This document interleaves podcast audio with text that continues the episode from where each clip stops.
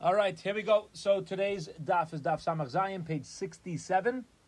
And we are going to go back to the bottom of Samach Vav Beis to restart the Mishnah. All right, 67 is uh, picks up right in the middle of the Mishnah, so we're going to pick up, we're going to, let, us move back to the bottom of Samach Vav Amud Beis.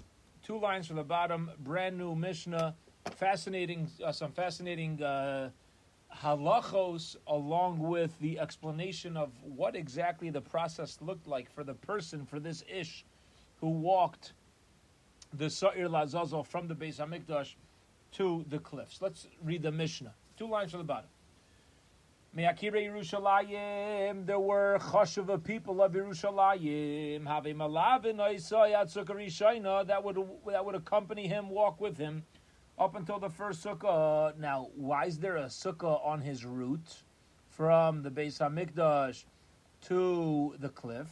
So the Mishnah explains. As sukkahs mishlayim va'atzuk. There were a total of ten different sukkahs, ten different rooms, ten different booths that um, you know uh, we'll call them pit stops, rest stops, that were along the way for this person to uh, as he brought the Sa'ir Lazazel from the Beis HaMikdash. Okay? Says today's daf, Samach Zayin, Tishim Ris. And how far was his walk? It was 90 ris. Okay? Now, how much is 90 ris? Says the says the Mishnah, Shivu umechza l'chol mil.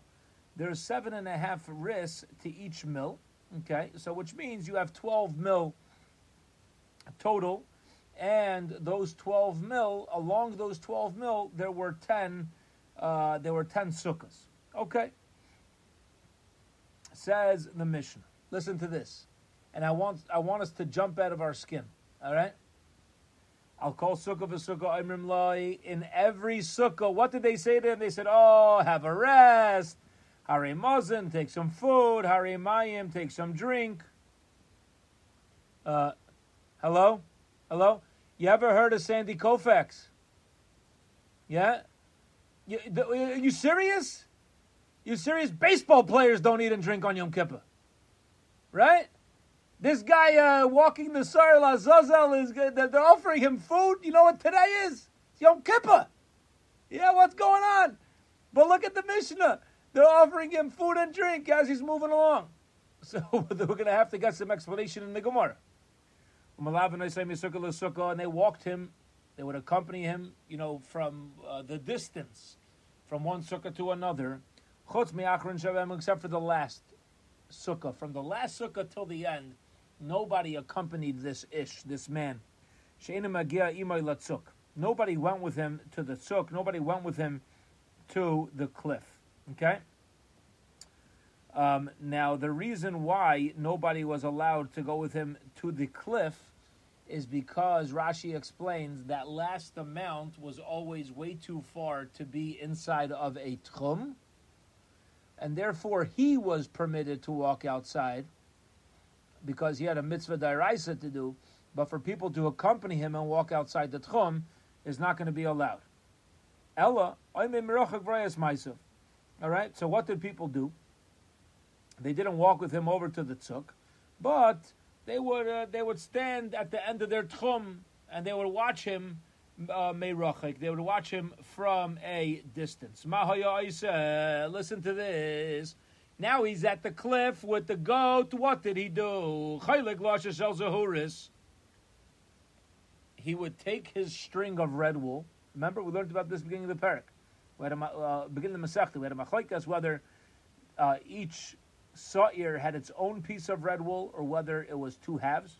So he would take the, the piece of red wool, he would tie half of the wool that he had to the rock, and tie half of it between the horns of the goat. And then the goat was pushed off the cliff backwards. Okay? Now, why did the goat have to be pushed backwards? The answer is for anybody who knows animals and their climbing ability, which I don't, except for what the Mishnah and Gemara teaches us. Um, Chazal teach us that goats are experts at fi- at rock climbing. at finding the proper footing on the cliff. So if he were to push the goat off when the goat was able to see the cliff, the goat could probably catch itself. Therefore, we pushed it over backwards. This way, it would just tumble, and there was there was no way for it to catch itself. For whom is galgal the and the goat would would would just go tumbling off the cliff. By the time it was halfway down the mountain, halfway down the cliff, it was already in pieces. All right, it was gone. It had died. But the yashav leitachasuk achrena achet ichashech, and then um, he uh, came back to the last sukkah, and he waited until uh, until Yom Kippur was over. All right, fine. Says the Gemara that the halacha was that whoever went to be, bring the Sa'ir Lazazel, his begodim became tameh. Why? As I state in Torah. That's what it says in the pasuk. But ask the Mishnah, when and how did his begodim become tameh? I mean, all he did was go on this long walk with the Sa'ir Lazazel, push it backwards off the cliff. It died by itself. He walked away. Where's the tumah? Why would there? Why would it become impure? At what point of this process is this impurity just coming? As the Gemara says, the Mishnah. His clothing becomes tummy as soon as he leaves the walls of Yerushalayim. Reb Shimon Reb Shimon says, Mishas Latzuk. He becomes tummy as soon as he pushes it off the cliff, and the Gemara will get involved in this in all the halachas of the Mishnah. Here we go. Okay, again, a fascinating, fascinating Mishnah. Let's quickly review outside what we just said. What we just said was this ish, this man who was appointed to bring the Sa'ir Lazazel had Choshva people accompanying him, and there were 10 sukkahs that were divided up on his walk from Yerushalayim over to the over to the cliff and uh, in each sukkah they would offer him food and water, and people from that sukkah would accompany him to the next sukkah, and that's how it, that you know he always had somebody with him. Except for the final stop, the final sukkah going all the way to the cliff, the people did not accompany him that far because there was no way to keep themselves out uh, inside the tchum. So they stopped at the edge of their tchum and they walked him. They watched him from afar he took the goat, pushed it over backwards, not forwards. By the time it got halfway down the cliff, it was already had fallen apart into pieces. And then he came back to the last sukkah and uh, waited there until Yom Kippur was over. That was the process. The Mishnah then brings down, a, finally at the end, a machlokas, a dispute. So, for some reason, the Torah says that the clothing of this fellow, of this ish, become impure. When did it become impure? Nothing particularly happened. He didn't touch any dead bodies, right? Didn't touch an avela. What's going on? So the Gemara says, listen, it's, uh, it says the Mishnah, just machlaikas, Gemara will explain, you know, the source, but either he became tummy as soon as he exited Yerushalayim, or he became tummy as soon as he pushed the Lazazel off the cliff. Okay, here we go. Let's enter the Gemara. Ton Rab, one of the rabbis learned, so ask There are 10 sukkahs divided up amongst 12 mil, right? 90 wrists, seven and a half ends up being 12 mil. Dibir Meir is the pinner of Meir. Rebuta says Tesha Sukkahs Vasara Milim. The distance was not 10 sukkahs and 12 mil. The distance was t- uh, 9 sukkahs and 10 mil. Rabbi Yossi Rabbi says Chomesh Sukkahs Vasara Milim. He says there were five uh, sukkahs amongst 10 mil. Okay, which means you're going to have 2 mil between uh, between the sukkahs. Now, not really two, and I'll explain to you why. If you if you follow the logic just listen closely. If you have five sukkahs, that really means there are six divided parts. You have the part up until the first sukkah, that's number one. From sukkah one to two is is distance two. From sukkah two to three is distance three. Three to four is four. Four to five is five. Then five to the cliff is going to be your sixth compartment of distance, right? So if you have five sukkahs and 10 mil, you're not really, right? I mean, you're going to have five sukkahs, but really going to have, it's going to be divided up into six different parts. It's not really going to be uh, two mil. I'm just using that as, uh, you know, that's as close if you don't want to get into fractions. The kulan al yidei eruv. And the the this whole machlekas and this whole discussion, particularly what Rabbi Yossi is explaining, is that if you use my numbers, you should know every booth to the next booth, every sukkah to the next sukkah, is going to be within a tchum that allows it to become walkable. Amar Rabbi Yossi, Rabbi Yossi says, Sachli Elazar Beni. I was schmoozing with um, my son Elazar, who's Rabbi Elazar Rabbi Yossi, and I and we were schmoozing him al yedei irov yichulani lasois afilu shtei sukkos vasara milan. We were schmoozing about the possibility of if you could even have two uh, two sukkahs and ten complete mil. Okay, now um, the Rashi there's a there's a long Rashi over here, which uh, which comes to explain how such a thing would be possible. Just to give a little bit of a inkling into what Rashi says, basically, what you do is as follows. Okay, without going through each step, but just to get us started and how it would work. So, if you put the first sukkah one mil from the beginning, so now the sukkah, the eruv of that sukkah, if you make an eruv tchumim, you're going to be able to extend that whatever you were just permitted to walk double. So if you have one mil to the sukkah, and then you put an eruv uh, an eruv tchumen one mil past that sukkah, I'm going to have an additional mil till the following one. So you're re- really chopping three mil before you even got to the second sukkah. Okay. Um, now, what you can do is that's that's done. Now, what you can do is from Yerushalayim. Let's say you don't even put your sukkah one mil outside. Let's say you place your eruv tchumen one mil outside Yerushalayim. So now you have one mil to the eruv tchumen. You have another mil from the eruv tchumen until the first sukkah. Okay, and even before that first sukkah you can have somebody who was in that sukkah have put a uh, have put his own eruv tchumen in a way that comes to kind of comes to greet the walker, and therefore doesn't leave him un- unaccompanied. He's gonna either way. The guy walking the Sar Lazal is going to be he himself walking outside. The question is how to allow people to be escorting him throughout. There's different chops and how to make that happen. Okay. Says the Gemara, "Come on, Oslo Hadatanya Chutz Mi Achron Shleigia Imay Lotzok Ala Oimin Merachak Varaya Esmaisov." Says the Gemara says, "Come on, that obviously is Kareb Meir." Okay, only Rav Meir agrees with that. The other opinion is going to hold that Hitaka was had people with him all the way over to the cliff because all they need to do is is extend their eruv tchum. Okay, which Rav Meir does not allow. Period. Two dots. End of that explanation of the mission. Next part of the mission, I'll call sukkah v'sukkah imrim. And every sukkah they said to him, Harim ozim mayim. You want some food? You want some water?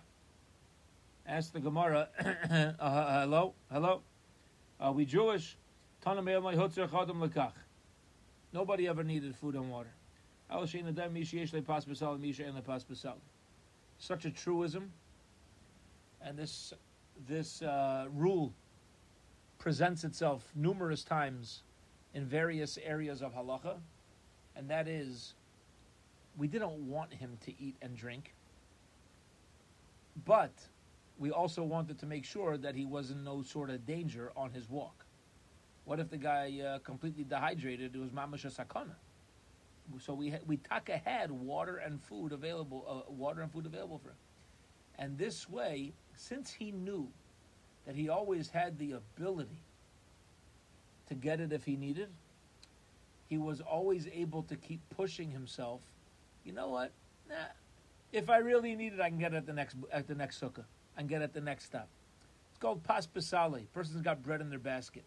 When you know it's coming, when you know it's available to you, it becomes a lot easier for a person to control their mind in as to uh, what exactly needed. If they, if they thought there was no, the whole time he's walking, he's like, "Oh, mamish, I'm so thirsty, I can't handle this, mamish gefährlich." But if at each sukkah he knows, ah, no, another little bit. I, if, if I really need it, I can pick it up soon.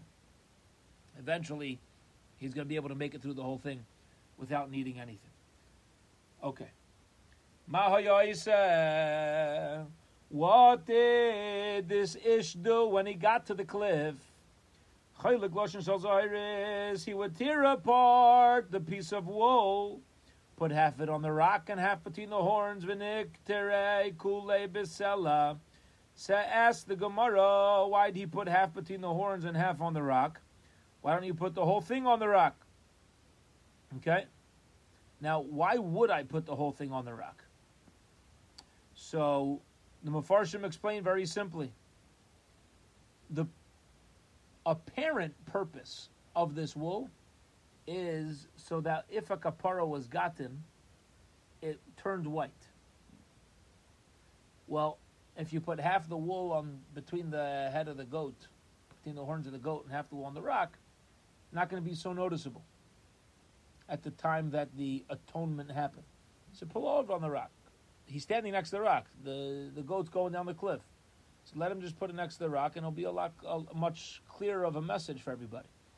Says the Gemara, keep on the mitzvah the sawyer, don't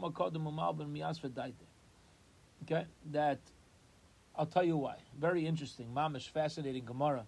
The Gemara says that um, as soon as he brings it over to the cliff, already there's a possibility of the atonement starting or happening. If he sees the strip turn white, he might not even go ahead and push the goat off the cliff.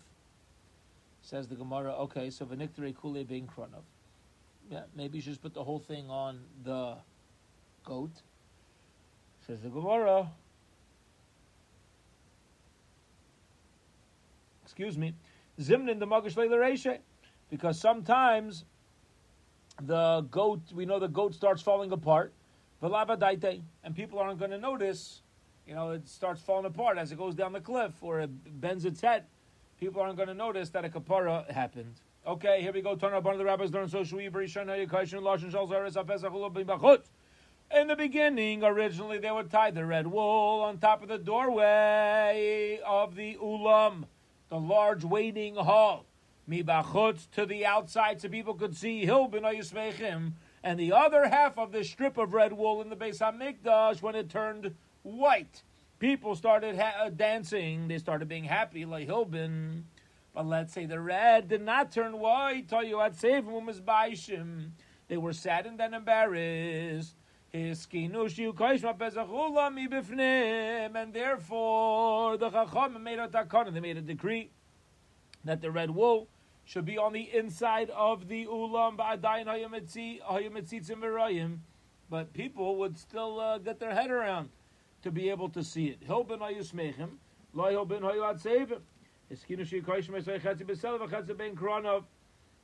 the Chachamim then said that the other half should be half on the rock and half between the uh, the the horns of the goat, meaning they didn't publicly show uh, this symbol anywhere inside the Beis Hamikdash. It did symbolize them, but we, we took it away from the people. Yeah, we, we the the Chazal felt it, this this was too much for Yidden and too stressful, to, caused too much anxiety for Klal Yisrael, which is another very chosh of a message over here, right? You'd say, let people learn the message, uh, learn the lesson. Yeah, you didn't get a kapar, you didn't do tshuva, ba, ba. No. No. There's a way that things can be broken to, to people. Eventually, people will find out, you know, but the, we have to be sensitive and make sure that information is given over in the right eifin, with the right uh, situation. Loi. Amar of Nachum Bar Papa Mishum Rabbi Lazar Akapar. Rabbi Papa says the name of Rabbi Lazar Akapar. In the beginning, they would tie the strip of red wool on the inside of the ulam. Not like we said. We said it was on the outside, then they moved it to the inside, and eventually they moved it to the rock by the cliff. Now, says Rabbi Nachum, no. Originally it was on the inside of the ulam. Okay? The kibbutz shigi sar la midbar, and as soon as the sar reached the midbar, hayamal ben shenas mitzvah people in the Beis Hamikdash would see it; it would turn white, and they knew that the mitzvah was done. Now, why is it important for the mitzvah to be done? Because the Kohen Gadol was waiting for this to happen. He this this was like his sign. This is how he knew that the ish was done at the cliffs. That he continue on with his avodah. Shenemar, as it says, if your sins started out red, they will become white as snow, with the atonement with the kapara of Hakadosh Baruch Hu. Period. End of that discussion on that part of the Mishnah. And now we continue.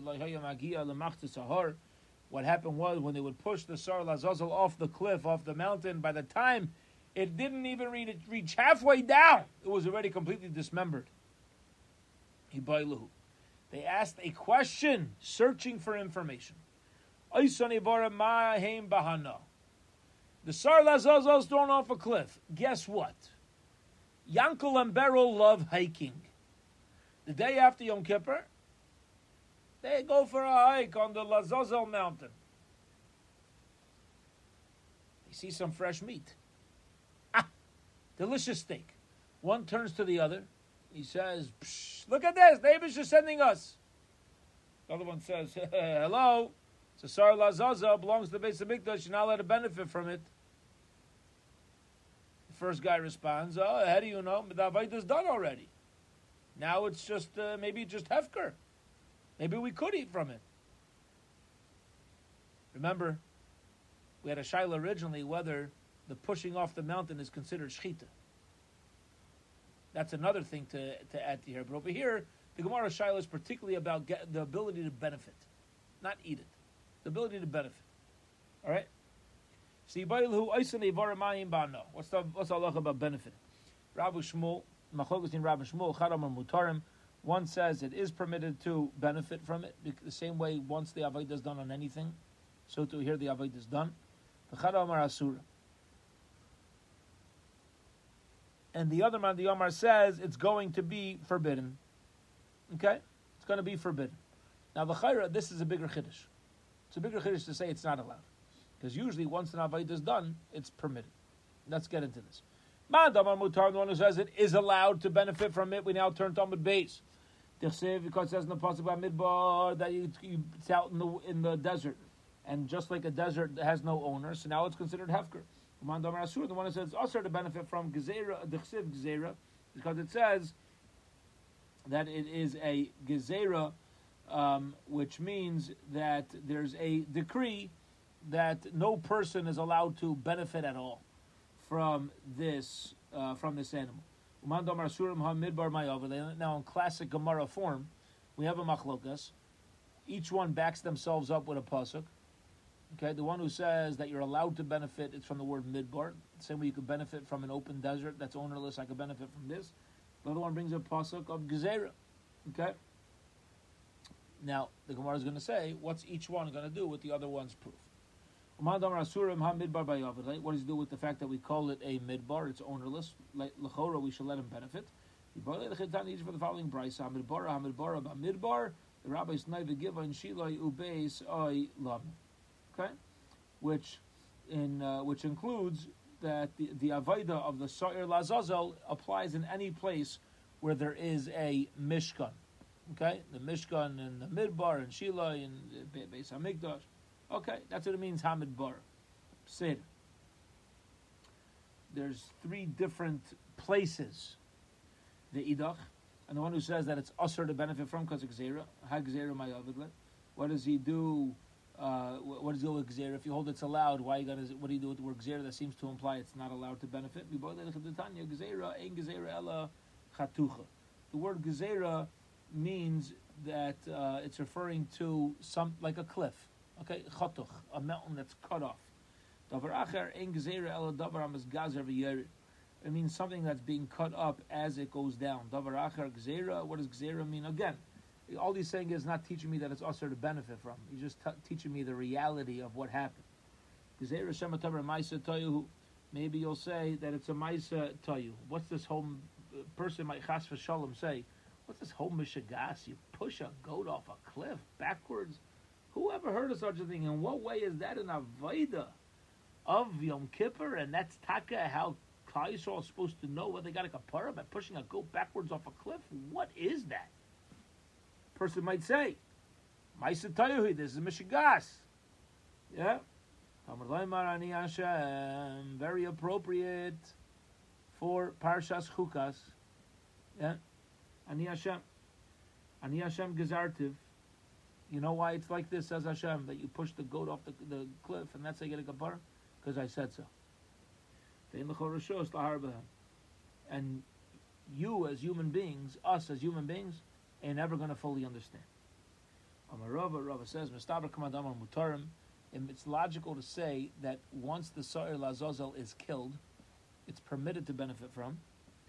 Lo. Because, says Rava, a very reasonable thing, and that is, the Torah says that we're supposed to send the Sar Lazazel off the mountain. And then he walked away. Does it say to go clean it up? No. You're leaving Hektish out in the open for the public to potentially stumble with? We never do that. And therefore, says Rava, if the halacha is to go take the Sar Lazazel to the cliff and push it off, you could assume logically that once that avodah is done, if you're going to leave it there, once avodah is done, it's not also for somebody to benefit from. Otherwise, this ish who's walking to the cliff is just simply placing a stumbling block in front of everybody, and that doesn't seem like a like a uh, logical or consistent way that we handle hektish. Okay. Seder.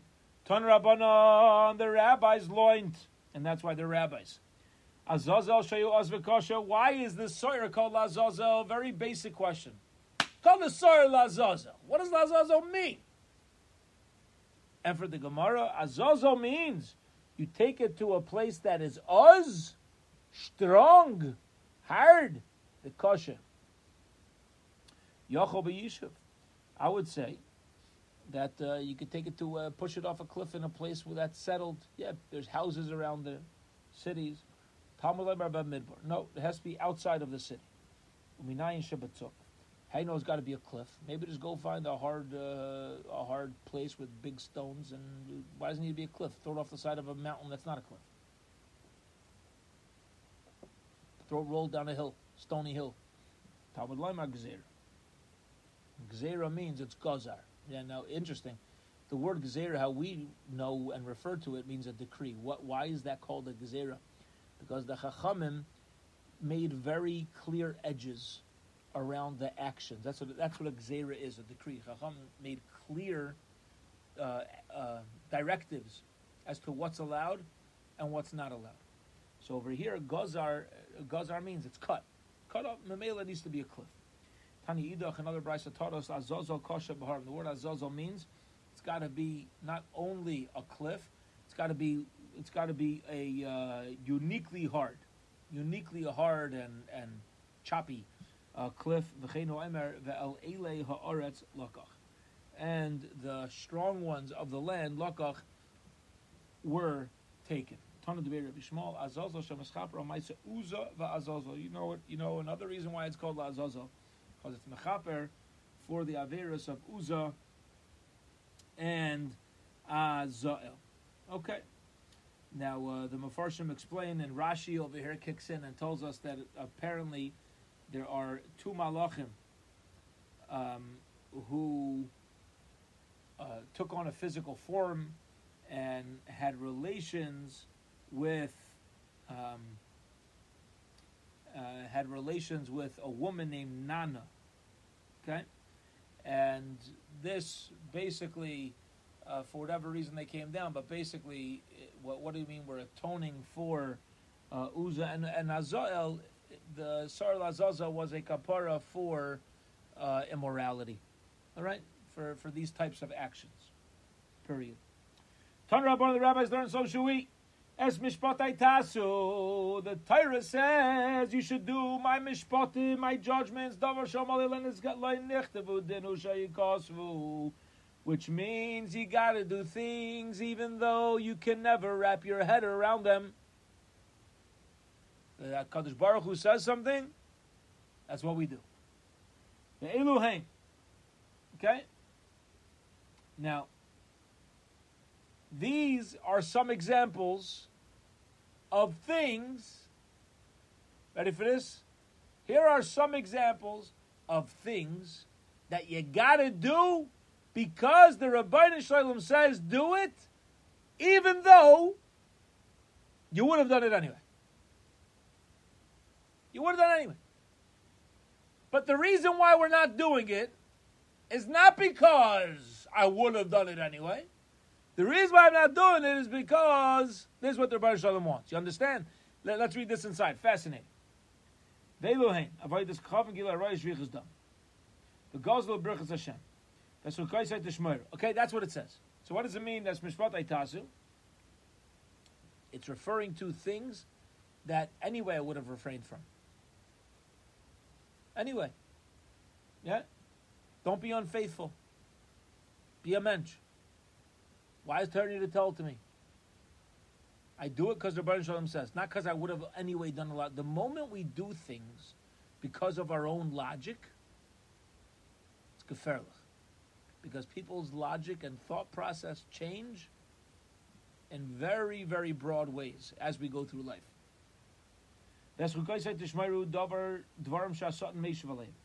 This is referring to things that the Satan, the Yetzer Hara, makes very hard on us. Okay? makes very hard on us to understand. Achilas chazir. Eating chazir, a PIG, and wearing shatness. What's the reason for it? Why is a PIG treif? Why can't I wear shatness? Just because the Rebbe says. I, I, I wouldn't have refrained from these things if not for the Rebbe telling me. Okay? The chalitza yavama, or the chalitza of a yavama guy's brother dies without children, you got to do either yibum or chalitza. What's that? The taras metzora, and how to purify a metzora. Fascinating process. You do the thumb behind the ear, the blood, the water. It's a, what? I wouldn't know it unless the Baruch says this is what it's got to do. Visar Mishtaleach, and also the process of sending the Sa'ir Lazazel off the cliff. Vishama Maisa tell you, hey, perhaps you're going to say that these are empty acts, empty actions. They tell you the emptiness. I am Hashem who made it a chayk, who decreed all these things, and you have no permission to be maharher after it. Mahar after means to challenge it with your own minds. There's a point as Yidden, we're supposed to question, we're supposed to understand, but there, we also need to understand the limit of the human mind. We need to humble ourselves in that way. A person who's not willing to humble himself or herself and our ability to fully grasp and fathom is never really going to be a true Eved We have to realize the just just as our mitzias, we're just limited in the amount that we can that we can grasp, and we have to just leave the rest up to the Baruch We know there's a Creator, so we're going to leave the rest up to Him. It's not a leap of faith, like it's blind. It's just we know. We just the the mind can't get everything. That's it. Okay. Period. Two dots. Next part of the Mishnah. We know that the one who brought the the um, Sa'ir Lazazel outside Yerushalayim off the cliff, his clothes become impure. Why? State Torah. That's what it says in the Torah.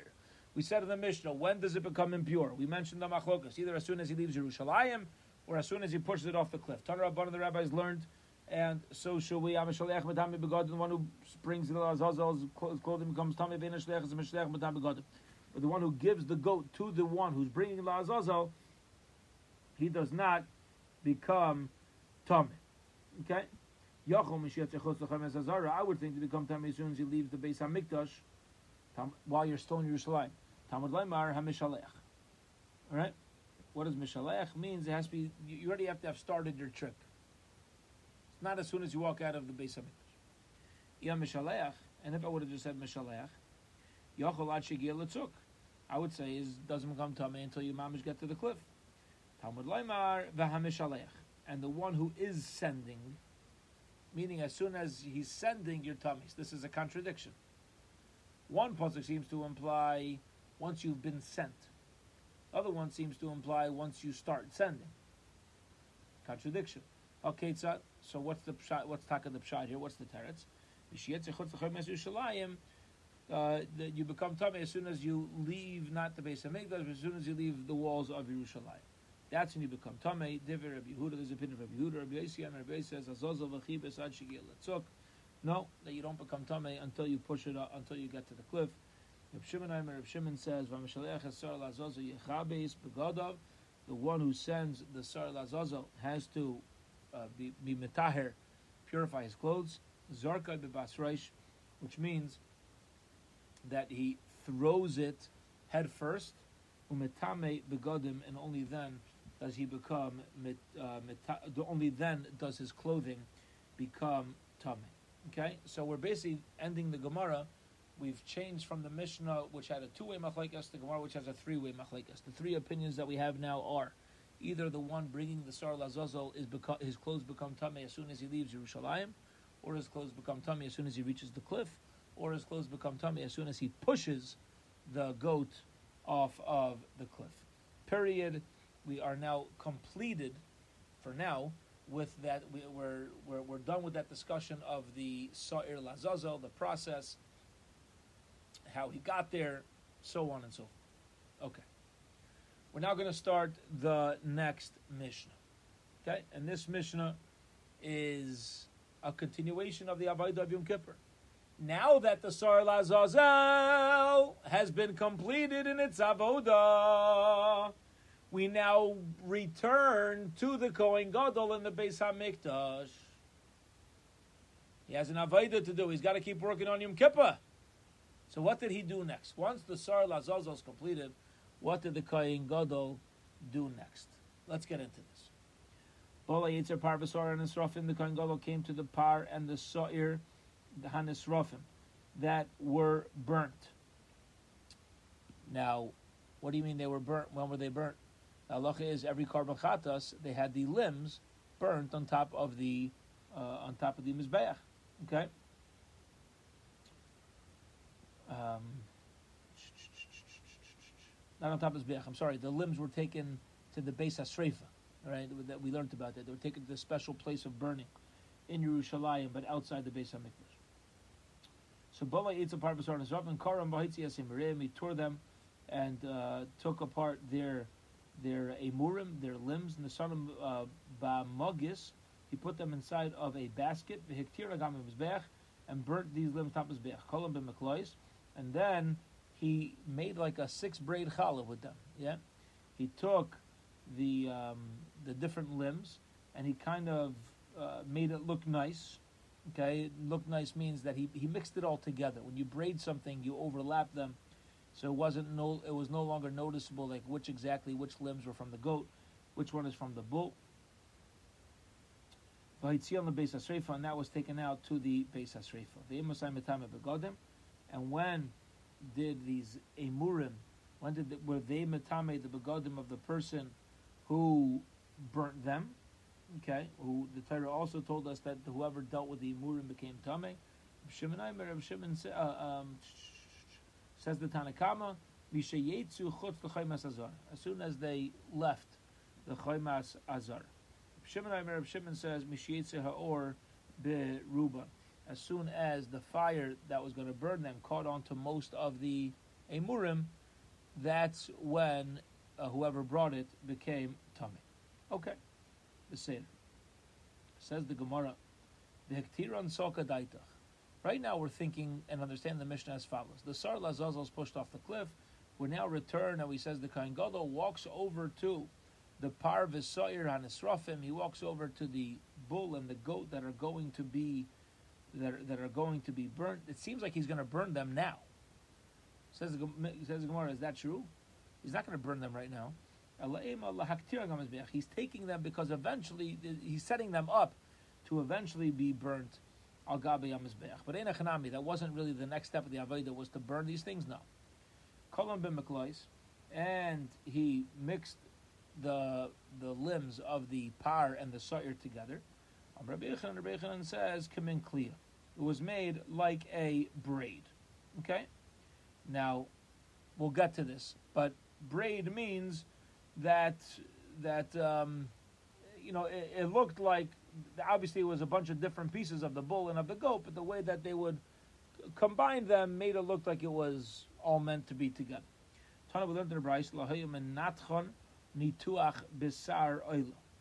That um, the way that these uh, the the par and the sar were cut up is not like a regular oila. Ella rather oir al gabe basar. This is so fascinating. They didn't skin the meat. They it was cut up, and the limbs were put together while the skins were still on the flesh. Menahani Mili, where do you get this from? The in the Brisa, Rabbi Yemi, Rabbi says, Namar kan or ubasar uperesh. It says by the avodah of Yom Kippur, the or the basar and the peresh, right, the skin, the meat, the peresh, which is the insides, the waist. V'namar dalon or ubasar uperesh. And also says by the kan gadol Yom Kippur, all these things, are basar and peresh. Gotta give me two minutes. Okay, it's, and what do you see from here? Malahala on top of tomorrow's daf. Malahalon, just like over there, al yidei tuach al yidei hefshit, that the uh, the limbs were cut up, but the skin was not removed. Afkan, uh, so to by Yom Kippur, um, al v'lai al yidei hefshit. It was al tuach that they would uh, cut up the limbs, but they didn't take the skin off. How do you know that by the Kohen Gadol's par itself that it wasn't skinned first? The Tanya, the Kirbay Pirsha Vaitziyai, that uh, he, he took the insides, Upirshai, and the excrement, the waste, the uh, Vahaitzi, and he takes it outside. Malamed Shemaitzi Shalom. means it should all be together. Okay? So everything should be tzazamen at the time that it's being removed. I would think that you also burn the entire bull of the Kohen Gadol at the time uh, that you brought it out. Um, so answers the Gemara. Namar kan Raisha Yukrav, and Namar Alon Raisha Yukrayim. It says the head with the feet, and the head with the feet. Mala Alon, just like by the korban Ayla. What do you mean the head with the feet? It was brought once it was cut up. You had the head with the feet, and if not whole, it's al yideni tuach. Avkan, so to by the Kohen Gadol's par, Kohen Gadol's bull, also al yideni tuach. It needed to be cut up. Says the Gemara, imal alon al yidei havshit. Avkan al yidei havshit. I would say, oh, okay, very nice. If we're learning out halachas and similarities, and to say it needs to be cut up, well, let me tell you something. By the bull of the Kohen Gadol, it was skin. So over here we say skin too. Talmud Laimar v'kirbai u pirsha. My Talmud, where do you see from here u kirbai u pirsha means with the skin? Just like the waste that was inside the animal needed to stay there, so too the meat of the animal needed to stay inside of its protector. Right? What protects waste? The flesh. Waste is inside flesh. What is flesh inside of? The skin. Same way the fle- the, the waste needs to be inside the flesh, the flesh needs to be inside the skin, and that's the drasha which teaches us that the skin was not removed prior to the cutting up. All right, we'll hold it here for today, and Bez Hashem pick up from here tomorrow morning.